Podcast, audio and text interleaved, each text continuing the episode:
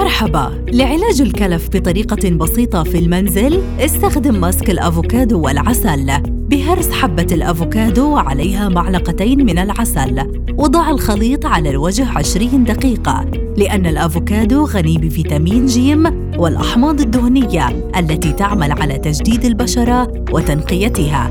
كما أن العسل له خصائص تقوم بتبييض البشرة وتجديدها أيضاً. استخدم جل الألوفيرا الطبيعي بوضعه على البقع والمناطق المتضررة من بشرتك ودلكه بلطف لمدة دقيقتين إلى ثلاثة. اتركه 20 دقيقة وكرر هذه العملية مرتين يومياً لمدة أسبوع.